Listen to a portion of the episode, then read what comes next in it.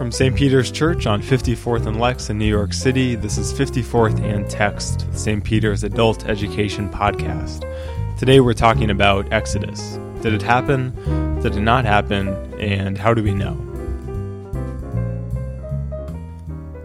For the next five or six weeks, we're going to be talking about the book of Exodus, the book that inspired some of our greatest literature as well as some of our catchiest Bible camp songs. We'll spend some time looking at certain passages closely and then looking at broader themes. And we'll spend some time talking about how people have used the Exodus in constructing their own narratives. But to start off with, let's talk about history. A lot of times when we talk about events in the Bible, the first question we want to ask is Did it happen?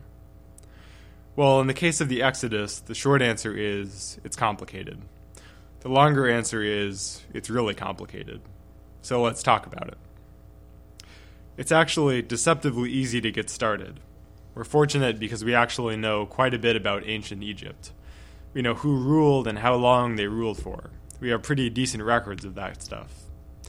So all you'd have to do is see who the pharaohs were, and then you could narrow it down from there. But if you start looking through Exodus, you'll realize that the pharaohs aren't named.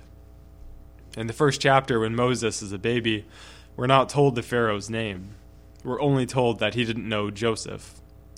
And later, when Moses is an adult, we're not told that Pharaoh's name either. The Pharaoh's name is just Pharaoh. So that's not going to work. Another option is to look in everything from the Egyptian history to see if there's anything about the Israelites in there. And there's not a lot. There's no mention of Moses, but there is something interesting. In ancient Egypt, they had these things called stelae, and stelae were these big stone slabs that ancient cultures carved information into. They were kind of a mashup of a monument and a history book. And we actually have one of these from the pharaoh Merneptah from the year 1208 BC. And it reads in part The Canaan has been plundered into every sort of woe. Ascalon has been overcome. Gezer has been captured. Yanoam is made non existent. Israel is laid waste, and his seed is not. This stela is one of the first references we have to Israel outside of the Hebrew Bible. Those other names all describe places or cities, but Israel is used to describe a group of people. So, what does that tell you? Well, let's start with figuring out what it doesn't tell us. It doesn't tell us that the Exodus happened. Sometimes people will talk about this record and claim that it proves that the Exodus happened, which it really doesn't. But it does tell us that in the early 13th century, there was a group of people called Israel in Canaan, and the Egyptians were aware of them. So if there was some movement out of Egypt, it must have happened before that date. I'll make an aside here to say that a good rule of thumb for archaeology is that the more exciting a claim sounds, the more skeptical you should be if you see something on CNN that someone found the tomb of Jesus' brother and it has Jesus' wife's picture on it, you should be skeptical.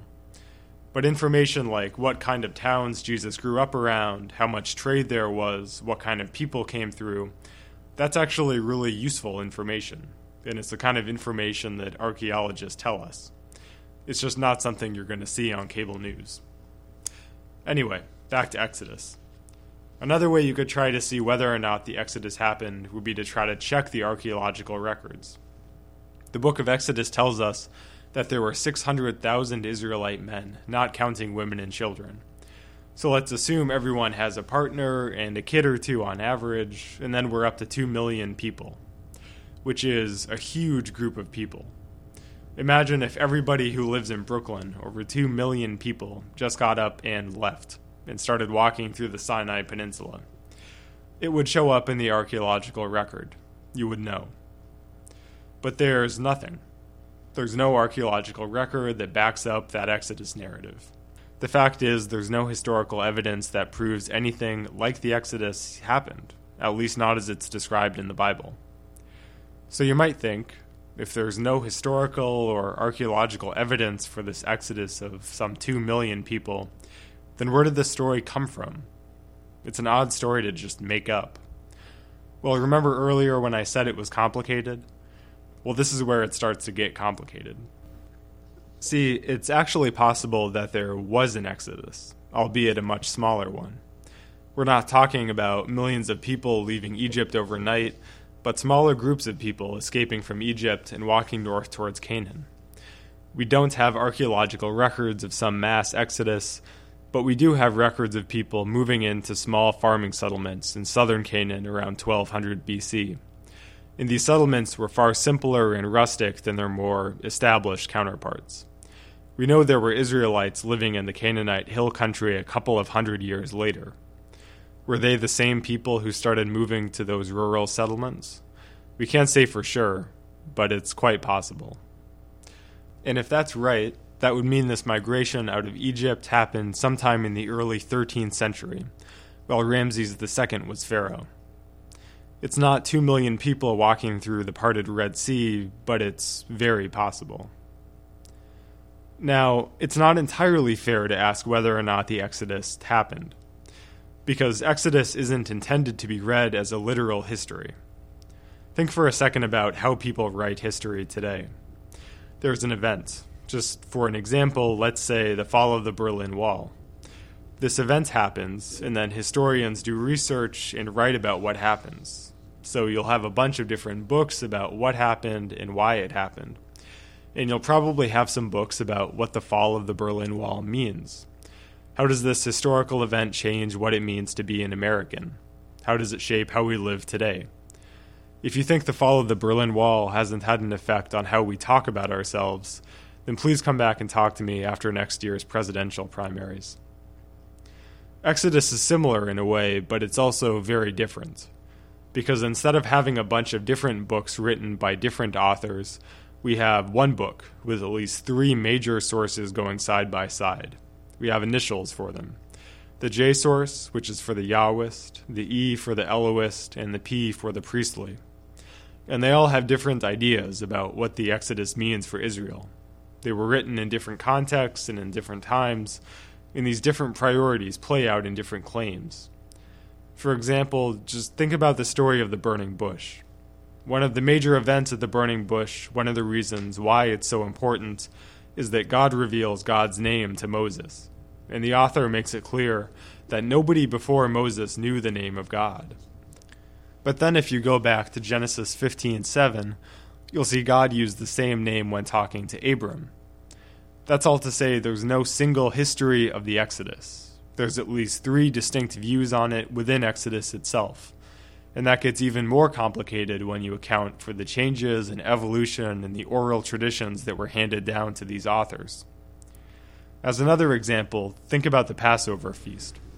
Every year at our Easter Vigil, we read about the Passover feast.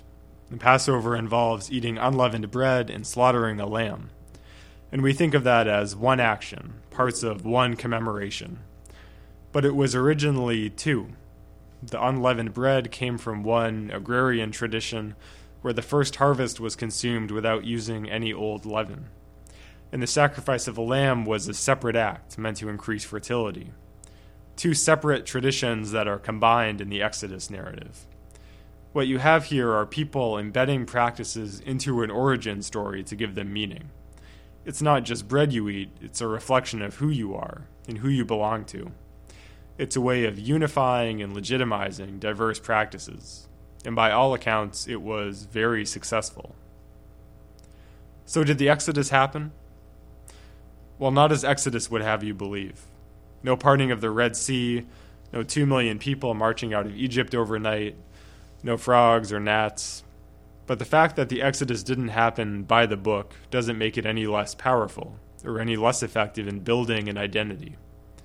Exodus is hugely important for us to understand as Christians because it's hugely important to the formation of the Jewish identity. In some ways, we shouldn't ask whether the Exodus happened but ask how the effects of the Exodus are still being felt today.